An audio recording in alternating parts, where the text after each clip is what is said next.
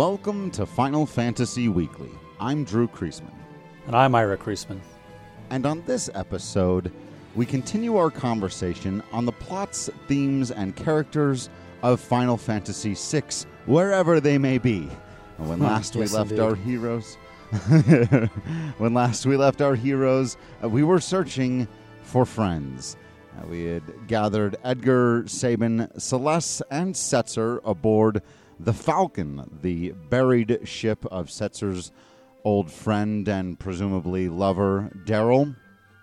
And we could go straight to Kefka's tower and face off against him and try to salvage what's left of the world, but that wouldn't really be in the spirit of Final Fantasy, and it certainly wouldn't be in the spirit of Final Fantasy VI. And so we are going to, and, and by we, I, I mean Ira and I, as the players at this point. It, it it's interesting, you know. We tell these stories. Some of them are very linear at certain times and get certain amount of uh, criticism for that, or not, depending on how much you care.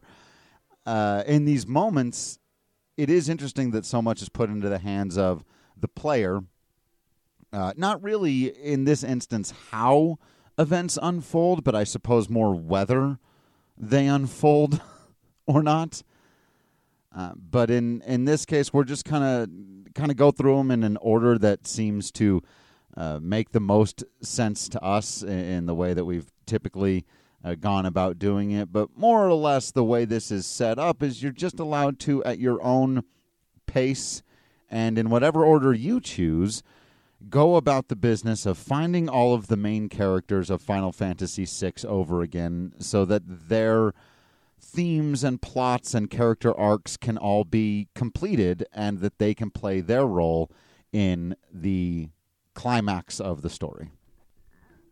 So, last episode, we ended with uh, one of our birds of hope. Uh, Celeste sees it. She gets a feeling. She says, Setzer, follow that bird. And we, and we follow the bird to the town of Miranda. Uh, Miranda, as I'm sure we all remember at this point, is uh, one of the cities on the Imperial continent, uh, the one that Celeste was in charge of taking over. And uh, all reports suggest she did that in a very brutal way. We learn a few things here. Uh, one, we hear that a, a knight came through.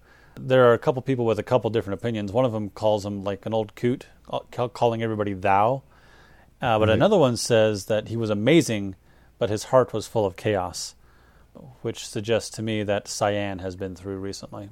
There's also somebody who seems to have been blown away. There's like an old man who seems to have seen into his soul because he says something like uh, mentioning the chaos that that you were talking about, but if he ever finds his equilibrium or something, he doesn't use that word, but basically he'll be the greatest warrior in the world, and it gives you this sense of like, yeah, when you look at Cyan, you could believe that. And women also regularly refer to him as handsome, which I appreciate because he's not one. Of, he's not the young king of Figaro or the dashing rogue character. He's the older widower warrior who's been through a lot, and so I appreciate that he's seen as handsome in this world as well.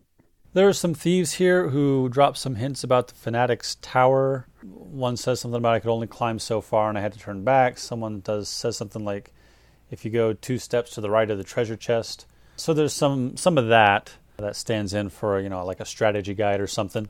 Most importantly to our next narrative step though, we we hear that Lola, the woman uh, who receives letters from her boyfriend in Mobliz, has been receiving a lot of letters lately. But we know what happened to Mobliz. Uh, just last episode, we talked about Terra and her many, many adopted children. There are no surviving boyfriends in, in Mobliz. So, who's sending her all these handwritten letters? Who's sending her all these exquisitely made silk flowers? So, if you visit Lola, you can talk to her, you can look at the flowers, and then one of our characters uh, recognizes the handwriting of Cyan, which is interesting. So, uh, they know each other well enough to recognize each other's handwriting. Right? I, I bumped on. I don't know if bumped is the right thing, but I noted that as well. Maybe they're writing each other essays while you know running around having adventures. I love the concept of again we could add that, and that's something that uh, takes place in Final Fantasy nine and twelve. There are Moogle mail services, Right. it would be interesting to see that employed somehow in our retelling of this world. So, because you're right, it would actually very much make sense that in an age or world where we still don't have telephonic abilities that you would communicate with each other through letters and carrier pigeon and people would Sure. be very familiar with each other's handwriting. Right, and and it's well established that people use carrier pigeons to send mail. I, I kind of like the idea of it's almost anachronistic now to write letters, right? It was fun to see in Harry Potter that they were always writing each other letters and sending them by owl, because you know in the modern world we just don't do it much. My wife actually is very big on writing thank you letters. Uh, Yeah. So sometimes sometimes I get in on that, uh, but yeah, it would be fun to have that be part of you know a sub sub subplot of the story. In any case, Lola asks us uh, the favor of uh, attaching her newest letter to her boyfriend to a pigeon, uh, and we can do so. And then in doing so, we get to see where the bird flies off to, and it turns out it's our favorite town of Zozo.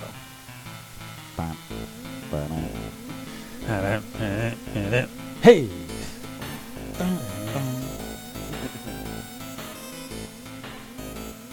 In Zozo, you can find a man who will sell you some rust rid, uh, and you can climb a tower and find. You could find this rusted shut door before, but now we can unrust it, and we can find uh, Mount Zozo.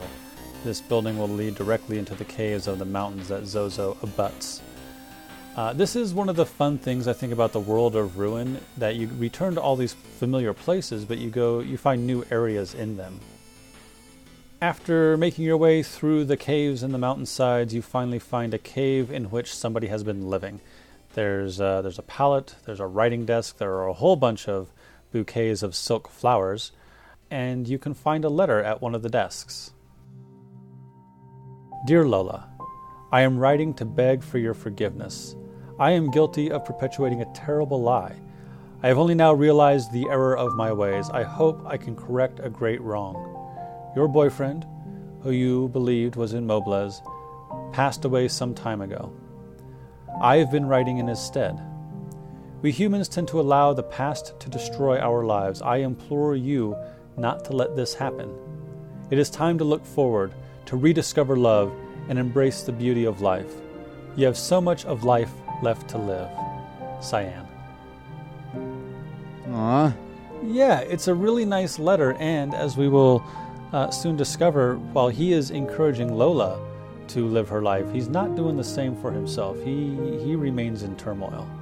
there's also a, a beautiful irony of a man who has lost his family and is to some degree filling that void. He's lost his family, first of all, his, his wife and his son, but now he's also lost his friends. And to fill that void, he is to some degree living in the past, writing letters to someone as though he were her boyfriend, to get to feel as though you are in love again, to pretend to be a, a young soldier, a lover off at war. And I, would imagine there would be some thrill in that and, and, and also some rekindling of of feelings that Cyan probably didn't think he would be allowed to feel, especially considering the violent nature of the death of his family. To to ever tell yourself that you could move on. So, you know, when when he writes the past can destroy us and we need to move on, he's writing to himself more than he's writing to Lola. Right. Just outside this cave, on the other side of the cave, is a is a cliffside where we see Cyan sending off another letter, and then we get what is not quite a haiku. I think it was meant to be a haiku, but the syllables are off. The world before the fall, delightful is the light of dawn, noble is the heart of man. I think we're just we're just slightly off on the syllable count there, for what it's worth. Yeah, it's it's nice though. It's poetry, It is. whatever the form. So Cyan is at first thrilled to see his friends, and then he says, "How did you find me? You didn't read my letters, did you?"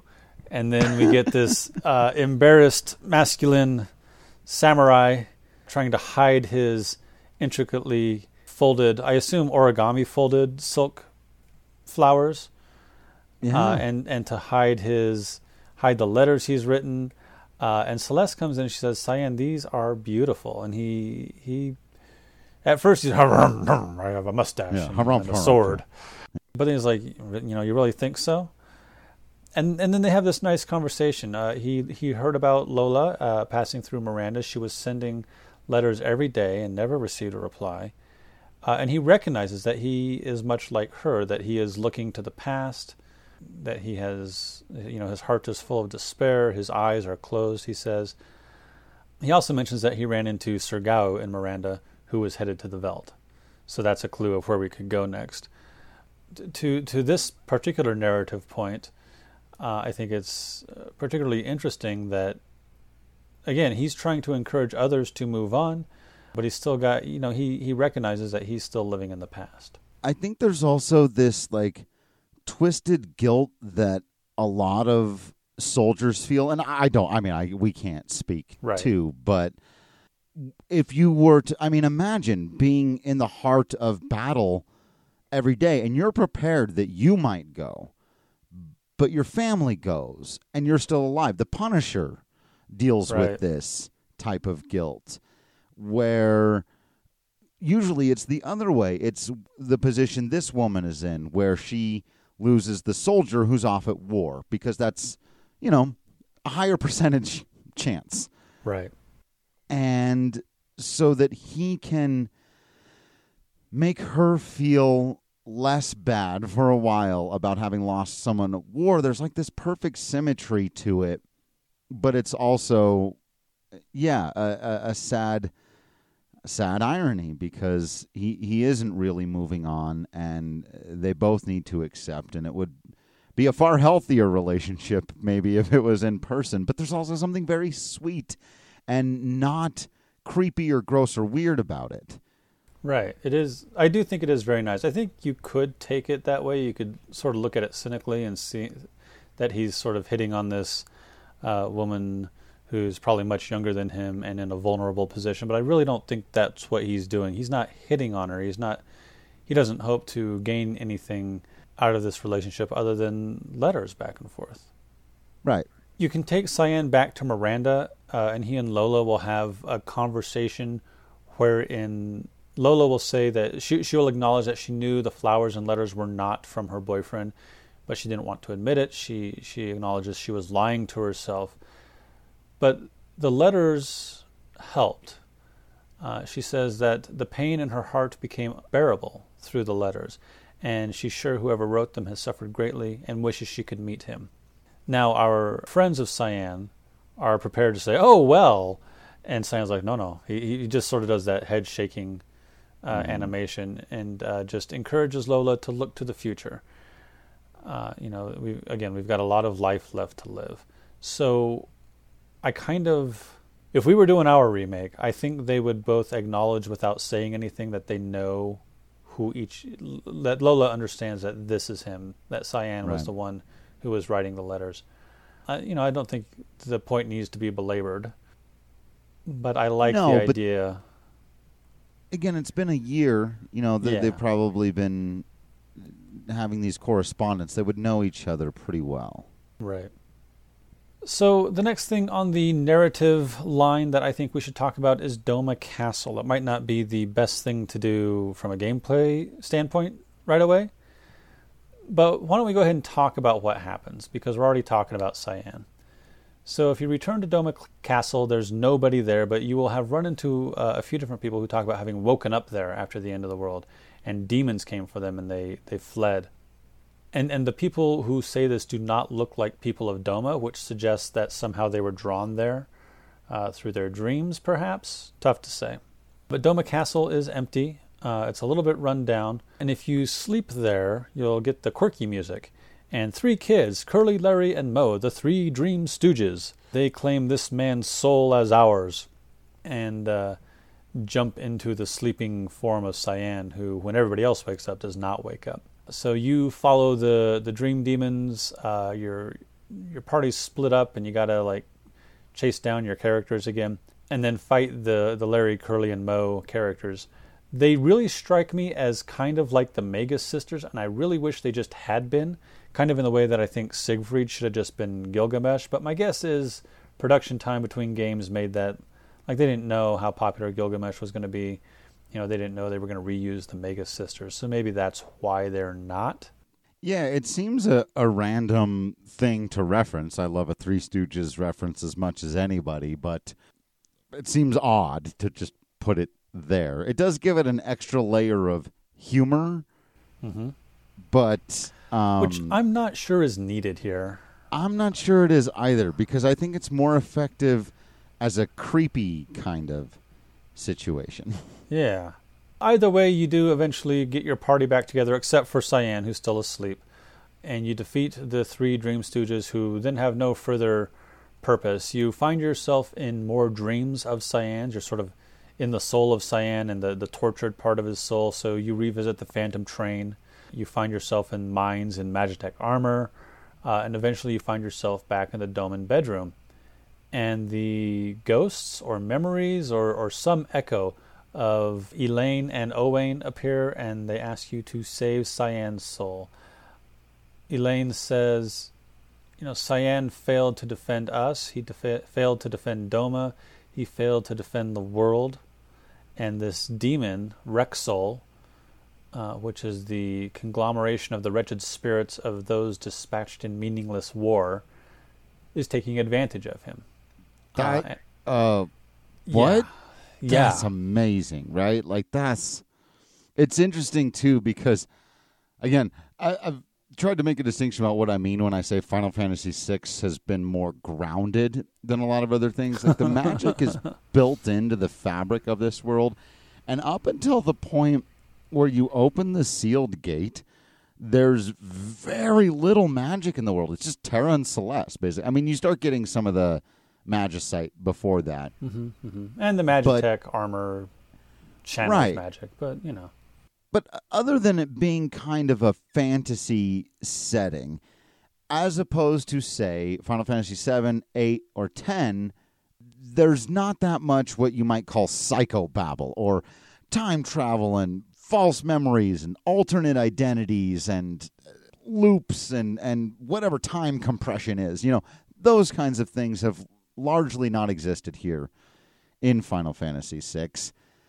And this is some of the most into that realm we get. We're in a dream within a dream, talking to echoes of memories of Cyan's family about a conglomerate demon of the deceased souls of soldiers of what was it? Forgotten wars or needless wars? Uh, d- dispatched in meaningless war. Meaningless war. Ooh. Dispatched in Meaningless War is an album title for you. Huh. Yeah, I, I love this whole sequence and scene here, and it is interesting because he's been the character who's least into the advancements in age and technology, least into all of the magic stuff. He's been one of the more grounded characters. So I love that this sort of conclusion of his full on story arc comes pro- he's probably got the weirdest one, the the one that requires the most suspension of disbelief. Before our heroes can dispatch Wrexsoul within the throne room of Cyan's soul, uh, we can get a few memories here. There's a memory of Cyan and his son sparring. Uh, Cyan says that he is impressed with his son, that he could become one of the best fencers of Doma, and oh. Owain is thrilled to have been uh, praised by his father. There mm-hmm. is, yeah, there's uh, a point where they are fishing in one of the canals in the castle, uh, and at first Owain is bored, but uh, Cyan explains that patience is part of the training, so Owain resolves to to learn patience. And mm-hmm. then there's this scene that Elaine is speaking to Cyan, and she says, "Do you love me?" And he says, "What do you want from me?" A soldier doesn't say things like that. And I, mm. I don't know quite how to feel about that, but he does eventually relent and he says, I love you more than anything. And then Owain is, he's like hiding in the room and he's thrilled to have heard his father say that he loves his mother. Uh, and he's almost teasing Cyan about it, and, and Elaine tries to get him to, to settle down. And I feel like, okay, again, I'm not like the foremost expert on the culture of Japan, but I've read an article or two about the sort of cute culture that you see in Japan that like Pokemon is part of and, and Sailor Moon and all like each of these prefectures has a, a mascot that's that's hyper cute, right? Mm-hmm. And that it's sort of this rebelling against or an answer to the sort of hyper masculine nature of of a culture that relied on samurai and it was sort of like pushing away from that. And I wonder, you know, again, not an expert, but I've read articles about this a couple times. I don't know how much we can trust that, but I do wonder if this is meant to be a commentary on that to some degree. Well, sure, I, I think so. And uh, honestly, I, I don't think it's just Japanese culture. You know, I think there's, I mean, maybe the cuteness being a response to it, being the, a specific manifestation, but I think there are, you know, macho expectations of, of masculinity that we, we talk about toxic masculinity. That means different things to different people uh, in different cultures and societies. But i think almost probably universally if you're a soldier you're expected to be a, a protector there can be different and very difficult expectations. And some people think that that means you have to put your emotions away. And we've been through this with celeste who had to discover the emotional side of herself through the opera and then everything that's gone on since. And so um, I think that this is a locked away and important memory in Cyan's psyche. It's him feeling guilt about not just being able to immediately come out and say, Yes, of course I love you. You know, now with everything that he's seen and everything that's gone on in the world, having to put up a, a strong front as a soldier doesn't seem like quite the priority it used to, I would imagine. So our heroes confront Wrexsoul, uh, who claims to grow stronger with Cyan's anger, hatred, and guilt. Uh, our heroes are able to defeat Wrexsoul. It's actually kind of a cool battle because the bad guy will possess one of our guys, and we got to beat ourselves up a bit to get him to come out and fight him. Cyan will claim to have heard his family calling out to him, that they gave him the strength to come to grips with the suffering. And then, uh, you know, Cyan has had to see the ghosts of his family before, and he sees them again now. And Elaine tells him how strong he is. And he says, No, I didn't do anything then or now. I'm a man without honor. And she says, No, you have entirely too much. Which I think speaks to what we were talking about with, with certain expectations of masculinity, uh, no matter the, the real world culture. Right. From this, Cyan uh, is able to uh, let's see they they sort of become a sword. I don't think it's even the best sword that he can have, but they become a sword, which is nicely symbolic. The the ghosts, the memories thereof. Uh, Cyan masters all his sword techs, and you can find the Magicite Alexander. And and come to peace, like you said, with what's happened. so next, uh, Cyan said he ran into Sir Gao, and Gao said he was going to the Veldt, so let us go to the Veldt. And the Veldt has the same music. I really like that music, and I'm glad that the Veldt does not have the sad music. So if you have a party of three, all you have to do to get Gao back is have a party of three, meet him on the Veldt, and he will say, as he has before, I'm Gao, I'm your friend, let's travel together. Yeah. And that's it. Yeah, he's much easier to convince than some of the others. yeah, he's been on the Veldt just trying to, you know, gain levels. I actually, don't gain experience on the Veldt. You know, just gain more rages and do his thing, and he's he's glad to see you again. I am. I do kind of wish there was a little bit more here. Like he would be thrilled to see Sabin and Cyan, but that doesn't really happen.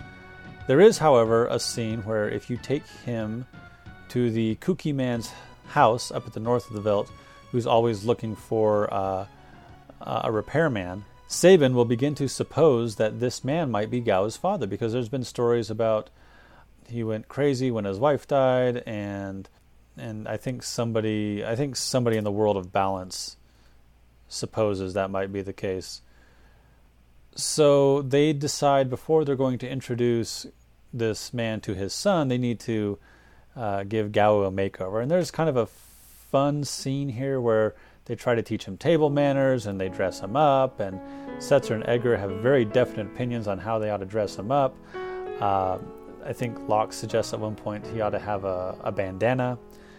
So we're doing this before we find everybody. It's I think it's I think you get better scenes if you have everybody there. And and then they take Gao to meet his father, and the dad just. It's tough for me to tell if the dad won't recognize Gao or if he doesn't recognize Gao. Yeah, either is heartbreaking. Right. He's definitely kooky. He's definitely a little off. I get the impression a little bit that he might have been a former Imperial because you can come up here and ask him about Emperor Gestahl's map and he knows something about it. Uh, mm-hmm. And that map will eventually lead you to the Phoenix Cave, which we'll get to eventually. But in a moment of what seems to me to be f- lucidity, the old man says, Now that you mention it, I once had a terrible dream, and in it a demon child was born. I grabbed the creature and rushed off to the veldt with it. It was crying like crazy. I left the child there and ran. Suddenly, the crying stopped, and I turned around to find a terrible monster. Hideous. It still gives me the shakes. And this upsets Sabin, who appears to be prepared to attack the old man, but Gao stands in the way uh, and says, uh, My father is alive, and I'm happy. Yeah. Just to know. Yeah. And, and that's basically it for Gao's story. Gao does not get a lot of story. I think we could build upon that some. Yeah, like I think there are some implications. Like we talked about, he really seems to see Sabin and Cyan as his people once they meet him on the veldt. I referred to them once as his dads, uh, which I think right. because you know Cyan no longer his son is dead and uh, Sabin doesn't have children and, and there's this you know this kid they're going to take care of and Sabin's the one who's standing up for him to the the kooky old man. So I, I really do like this. I think it ties into our themes of family. I think it ties into our themes of now with Cyan and Gao here, you know, f- finding a reason to move on, finding a reason to forgive the things that have happened. Uh, I think we saw that last episode with with Setzer and with Celeste. So I, it ties in nicely, even if it's a bit short. Yeah. And like you said, though, most of it is implied. I feel like Gao and this scene really drive home the notion that there are different kinds of orphans uh, different kinds of ways to lose family. Sometimes people die, like to Cyan. Sometimes, like Terra, you're an orphan and you never knew your parents. Or Relm is right. an orphan who never knew her parents but does have a very close family member. Gao is different in that he's technically got a living biological father, but he doesn't have that family in that way. like you said, his family, maybe more than any other character in this, who each do have a, a more specific tie to somebody.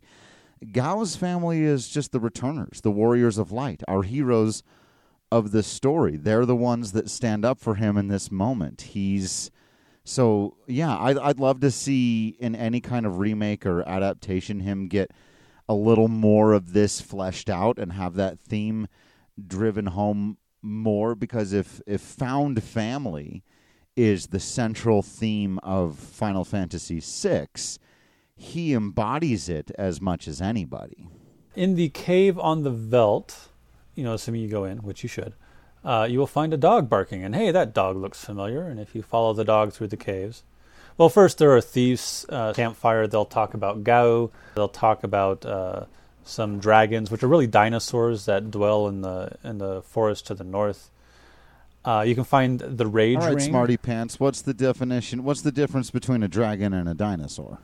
Well, at least in this case, uh, there are eight dragons that were released, and none of the creatures in the forest to the north are any of the eight dragons. They're the Tyrannosaur and the Brontosaurus, which are just very difficult random battles. All right, fine. Have an answer, jerk. uh, you can find the Rage Ring, which is a relic for a Sasquatch, and we didn't have a Sasquatch on our team, which which is sort of a hint at the optional characters that we'll talk about as we get to them. There's a weapon called the Striker, which we know someone in the Colosseum is interested in. And there's something a little bit out of order here because the guy we expect to be interested in, the mean guy who dresses all in black, is actually deep in the caves, passed out, having uh, gotten his butt kicked by a behemoth. So defeating the behemoth uh, allows you to take Shadow back to Thamasa. There is a, a thing here. If you did not wait for Shadow on the floating continent, this will be Relm instead of Shadow. Yeah. You take them back to Thamasa. If it's Shadow, Shadow will have a dream, and it's actually the fourth, or no, like the fifth dream in the sequence. So you can sort of, you, you can have gotten the other dreams before this dream, but I always did it in this order, and so I always got the last dream first. I did too, and I think it was because we were trying to get all of the optional scenes for other people earlier in the game, and you can do all these ones late with Shadow. Right. But if we were redoing it, retelling it, or particularly as a television series and not as a game, which means we would have to specifically decide where to put them, would you sprinkle Shadow's dream sequences throughout the story? Maybe, or maybe there would just be a an episode that is. I I, I of like that idea too. Just whenever you're ready to tell the Shadow story, you literally and this is like I talked about doing the Locke infiltrate South Figaro in black and Mhm. white. This one could be in black and white or sort of that yellowish, Yeah. hazy, but you could give this tones. episode its yeah this own its own aesthetic altogether and write it and film it like an old Bonnie and Clyde film Yeah. because that's quite obviously not even that subtly uh, what's being referenced here. So we'll tell the dreams in order, and even though we would see the the last one first this time, we'll just we'll just do it in order. So if you take Shadow to an inn, you have a chance of, of seeing his dreams. So the first one is fairly short. It shows a guy we've never seen before. He's got a long brown cloak and he's dressed in blue. Uh, and then we see a palette swap of the thief guy. Uh, and there's this sort of ominous boom noise. I'm sorry, could you do that again? Boom. Oh, I guess you could. So uh, a character named Baram says, Clyde, I'm done for. Find me here, please, Clyde. And that's the end of the nightmare. In the next dream, we're in the Phantom Forest, or at least it's a forest very much like the Phantom Forest. And Baram says, Clyde, we did it. Clyde says, Yeah, a million GP. I love this. And Baram says, Guess it's time to change our name. We, we need something more appropriate. And Clyde says, Such as? And Baram says, Shadow. And then Baram sort of fades out, and Clyde says, The great train robbers of the century, Shadow. So good. Uh, and then we get the really sad one. Baram says, I'm scared. Is this my blood? And Clyde says, You're going to be okay. And Baram said, I've let you down. Clyde says, Save your strength. We're nearly to this town. And Baram says, You don't have to pretend. I've lost too much blood. Get going. I'm going to slow you down. You want to get caught? But before you go, you have to use your knife.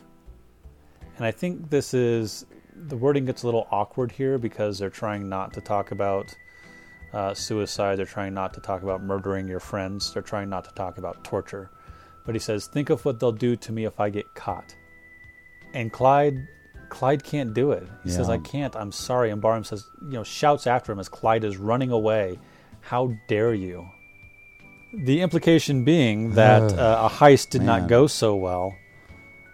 Baram was injured, and Clyde couldn't finish him off. To could, could not perform the mercy killing. This is a phenomenal example of show don't tell. You could like teach this as a, a basic example, I think, in a middle school or a high school writing class. You would know better than me whether or not that makes sense. But we don't see the heist go wrong. We don't get the details. Like you said, we don't see whatever happens to Baram.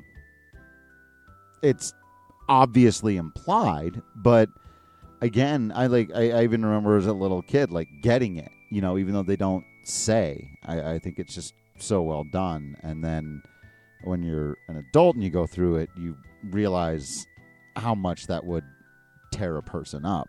In the next dream, Clyde stumbles into a town, and I think it's uh, pretty obvious to the player that this is Thamasa. Uh, he's met by a dog, perhaps a young dog, uh, who barks at him.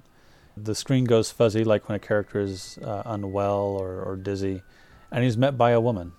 And Clyde says, Where am I? And the woman says, A village called Th. And the, the dream fades away. So finally, the fifth dream, the last dream, is after our heroes take Shadow to Thamasa, presumably because Thamasa is the closest town that they can get to. So, so they recognize, you know, they, they're standing over him, worried about him, uh, and we fade into his dream. And we see uh, a character who we now know as Clyde leaving Thamasa. And a dog is chasing him and barks. Uh, this is pretty clearly Interceptor at this point. And he says, You came to fetch me, but I won't be coming back. I want you and the girl to live in a peaceful world. And he leaves, and Interceptor follows. And Shadow wakes up, and it's pretty clear now that Shadow is Clyde. And Shadow has a connection to a girl in Thamasa whose parents aren't around. Can both equip the memento ring, uh, and they're the only ones who can. Uh, Interceptor not only protects Shadow, but protects Relm. And that explains why Interceptor is so fond of Relm. That explains perhaps why Shadow agreed to go on this mission to Thamasa when the Empire decided to hire him. Uh, and yeah, here we are mm. with and why he had something to fight for in yes. the battle with Kefka and the three statues. So he, you know, this is our connection to family. This is he also has a tragic past. He has a thing for which he probably has not forgiven himself and probably never will. But it's a, it, yeah, it's a really cool connection.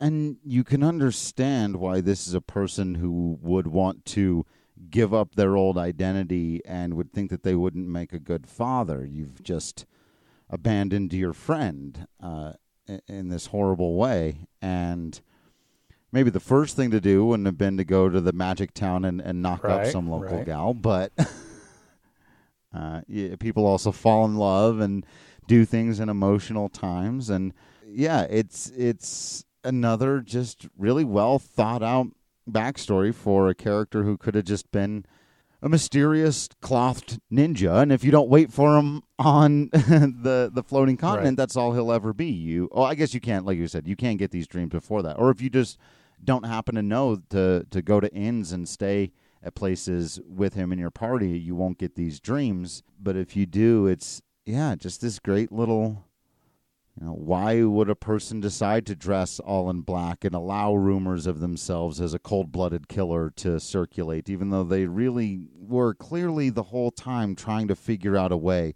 to put the world back together? And that's one of the things I love about Shadow is that it's why he's always been one of my favorites because I loved him just because he's this badass, cold blooded killer ninja guy. But then when I found out he actually isn't that, I loved right. him that much more. He's actually just a father who didn't know how to take care of his kid. The only thing he knew how to do was fight and kill and steal. So he decided to use those things to try to stop the empire uh, without being able to take responsibility for Relm. Uh, and and now he's just kind of wants to be around her, but can't bring himself to say it. oh, it's so good, heartbreaking. I love it. He's such a softy. Like he's like that's what I love about it. He is like he's his heart is almost more broken than anyone's, though on the surface you'd never know it. So I think we'd want a guy like that back in our party. He will not join you in Thamasa. When you leave Thamasa, even if you go right back in, they'll say, Oh, yeah, that guy all in black, he took off for the Colosseum. So you can make your way to the Dragon's Neck Colosseum. That dude in the world of balance who wanted to create a Colosseum finally has. It's its own building on the map, so it's like it's its own town, just like the Opera House. Here you can find uh, a couple familiar faces. Ultros is is the receptionist. Apparently, he could not pay off his debts, so now he's got like a several lifetime uh, sentence helping to run the place. Again, we we got soldiers writing letters on behalf of other dead soldiers. We got father daughter issues and a guy who abandoned his friend. We needed a little bit of levity from the Purple Octopus, who's right on time to remind us just how ridiculous all of this is. you can also find there's an Imperial soldier here, perhaps the last of the Imperial soldiers, who will give you a hint about uh, a treasure you can find. He says, Talk to the Emperor twice. Uh, and when we get to the paintings, you can find a painting of Emperor Gestahl. Siegfried is here. He says that someone's been running around pretending to be him and not to be fooled. So that uh, buffoon who steals treasure, who you've fought a couple times, is not the Siegfried here in the Colosseum who will kick your tuchus if you fight him in the Colosseum. And then you can bet the striker, which is the, the weapon Shadow's looking for. Shadow will show up. You fight Shadow in the Colosseum, and then he will explain, you know, the only thing I know how to do is fight. But uh, he will join the party because what the party needs is someone who knows how to fight. Uh, Yeah, right. Well, luckily that's what we're aiming to do. So, Okay, so next, why don't we head to Narshe? Uh, the classroom is still here. If you are interested, you can get a free healing in the classroom. Uh, Lone Wolf is around. He shows up. He explains that there's nothing left, only one Moogle, and only a treasure hunter could pick those locks, and then he takes off. So we're going to go a little bit out of order here. Uh, We're going to pretend we have Locke with us for the moment because all the buildings here are locked up. But if you've got Locke, he can unlock the doors and you can go through and you can find an old man in the weapon shop who has a piece of magicite. It is a Ragnarok magicite, and he offers to turn it into the Ragnarok sword. So you can either have the magicite or the sword, one or the other. There's also an old man who's dying in a house who will give you the cursed shield. Uh, and the cursed shield, if you use it in 255 battles on the 256th, it will become the paladin shield. But without Locke, you can't go into any of the buildings. So you go up into the caves and you can find Mog, and Mog is thrilled to see his friends. He said, I thought you were off feeding the worms. And then he says, You know what? We could really use some Sasquatch muscle. Besides, he'd be helpless without me. And then he will take you through the caves. Actually, first you got to go up to the mountains where Valigarmanda is still encased in ice. Uh, and if you defeat Valigarmanda, you free him from the ice. He's been frozen for the last thousand years, and he asks, you know, has that stupid war lasted a thousand years? Uh, I hope you can do better. And he turns himself into Magicite. And then a new area opens up, and you can go through the caves, and it's got this quirky, uh, I would say, Sasquatch themed music. sure. And it's full of switches and traps that'll drop you through the floor, and eventually you find your way to a cave that has a bone carving. And there's a magicite inside it, and if you take it, you're attacked by a Sasquatch. And when you defeat the Sasquatch, he is very sad, sad looking and crouching in the corner. And Mog says, I'm your boss. You're going to join us.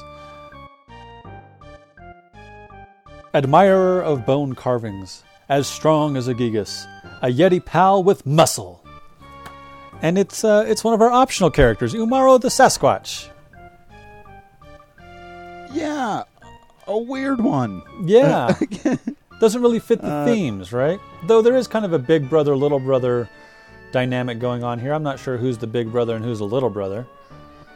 I think the little one's the big brother, and the big brother's the little one. yeah. There, there's not a whole lot more to Umaro, Umaru, Umaru. Um, I wondered at times if that name in any way was supposed to be an homage to the composer. It's close to Sure, maybe. Umaru. I don't know. Um, but yeah, other than it being kind of novel and fun and interesting that you've got this giant ice yeti as a member of your party who can throw other members of your party in battle and is very strong. Uh, there's there's not a whole lot to it. Like it would again, th- there's another character you could probably leave out entirely, and it wouldn't change anything. But you wouldn't, if we were remaking or redoing this, we would try to find more to do, not less to do with Amaro. You wouldn't want to leave him completely out.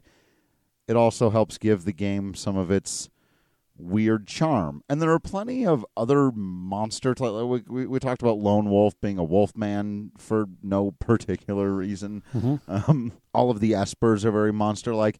So I feel like by this point, a semi intelligent Sasquatch who follows the orders of a small Moogle, at least for the aesthetics, it's pleasing. Yeah, I, I really dig it. The only thing I don't like about the optional characters is that the last dungeon requires three parties of four, which is 12 characters. The two optional characters mean we have 14 characters, so we're still leaving two out, which kind of bothers me. But I like Umaro. I like the aesthetic, like you said. I think it's it's fun and interesting and a little quirky. And there is a little bit between Umaro and Mog that would be fun to play with. Yeah.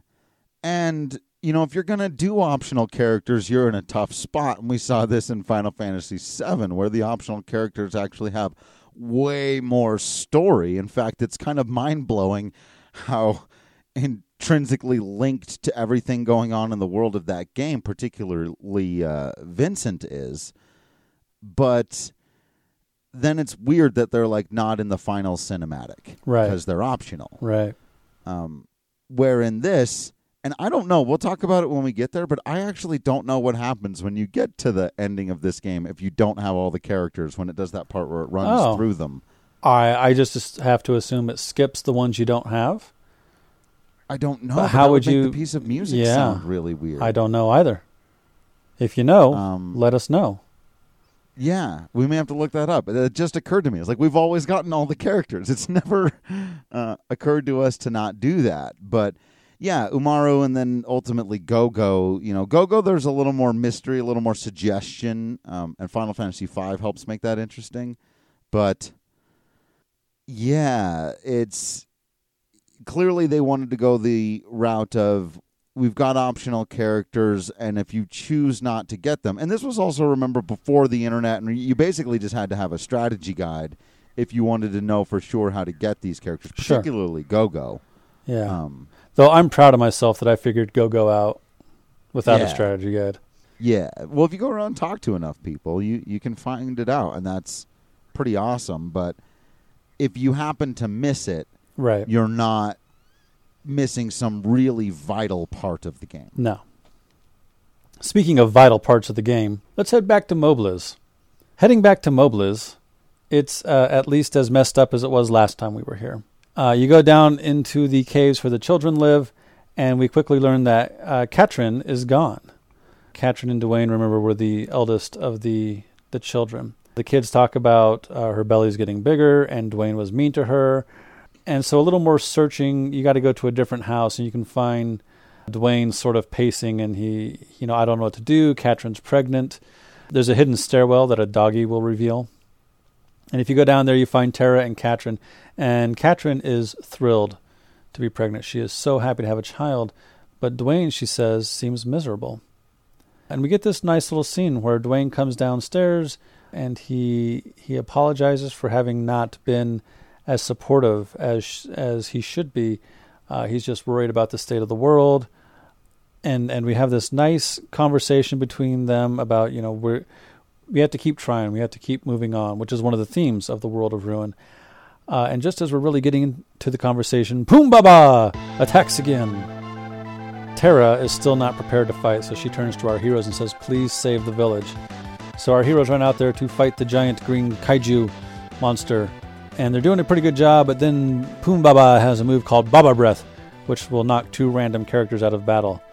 And Terra's like, Oh no, they can't do it, just the two of them. And she runs out there and, and turns into her Esper form. Uh, she maintains her Esper form the whole time, so you can just spam the spells and quickly defeat Poom Baba. Uh, and all the kids run out because when there's a monster fight, the first thing you should do is leave your cave, I guess.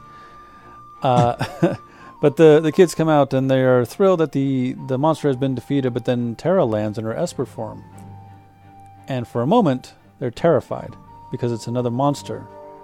Uh, and it, you know, I'm, I'm afraid. I'm always afraid. But then one of the little girls, she recognizes Terra even in her Esper form. Uh, and she approaches and she says, Mama, it's you, isn't it? I can tell. And one by one, the kids realize who it is, and, and once they realize it's Terra, they accept her uh, without reservation, as little kids are wont to do. they're so much better than adult people I know, I know, God. And Terra says, You know, I, I finally understand what I've been feeling. I've kept it buried for so long, but it's love. And I will fight for the future of our children. And she says to them, Listen, kids, I have to go away for a while, but I will return once your future is secured. We must believe we have a future and fight for everyone, even those not yet born. Man, uh, Terra. Ah, so good. It's so good, and um, yeah, I mean, there's a, again very serious. There's like a teen pregnancy angle in here. There is. Very serious topics in this Super Nintendo game, that also had a suicide attempt and Yeah. a lot of death and destruction. But uh-huh. yeah, I I've always loved this moment where she she finally finds the will, and then as you said, the the kids accept her, accept both parts of her. They've obviously already accepted the human side of her, right, right. and and when they see this, they are for a moment scared, but uh, they embrace her, and uh, she can embrace them, and also in doing so, and in fighting off Pumbaba, r- recognizes that her task, her duty is not done. She is one of the very few people who is strong enough to stand up for what's right and to fight for the future, and so she must.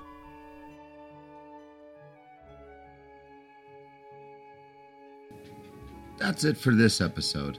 Thanks for listening, and thank you to everyone who's reached out to us. Feel free to let us know what we missed, got wrong, or should have mentioned. You can follow us on Facebook or Twitter at FFWeeklyPod, or you can email us at FinalFantasyWeekly at gmail.com. We are also now on Patreon. While the podcast is still free to listen to via archive.org, if you want to download it on your regular podcast services, you can do so for as little as $1 a month. Join us next time when we scour the world of ruin for the rest of the returners.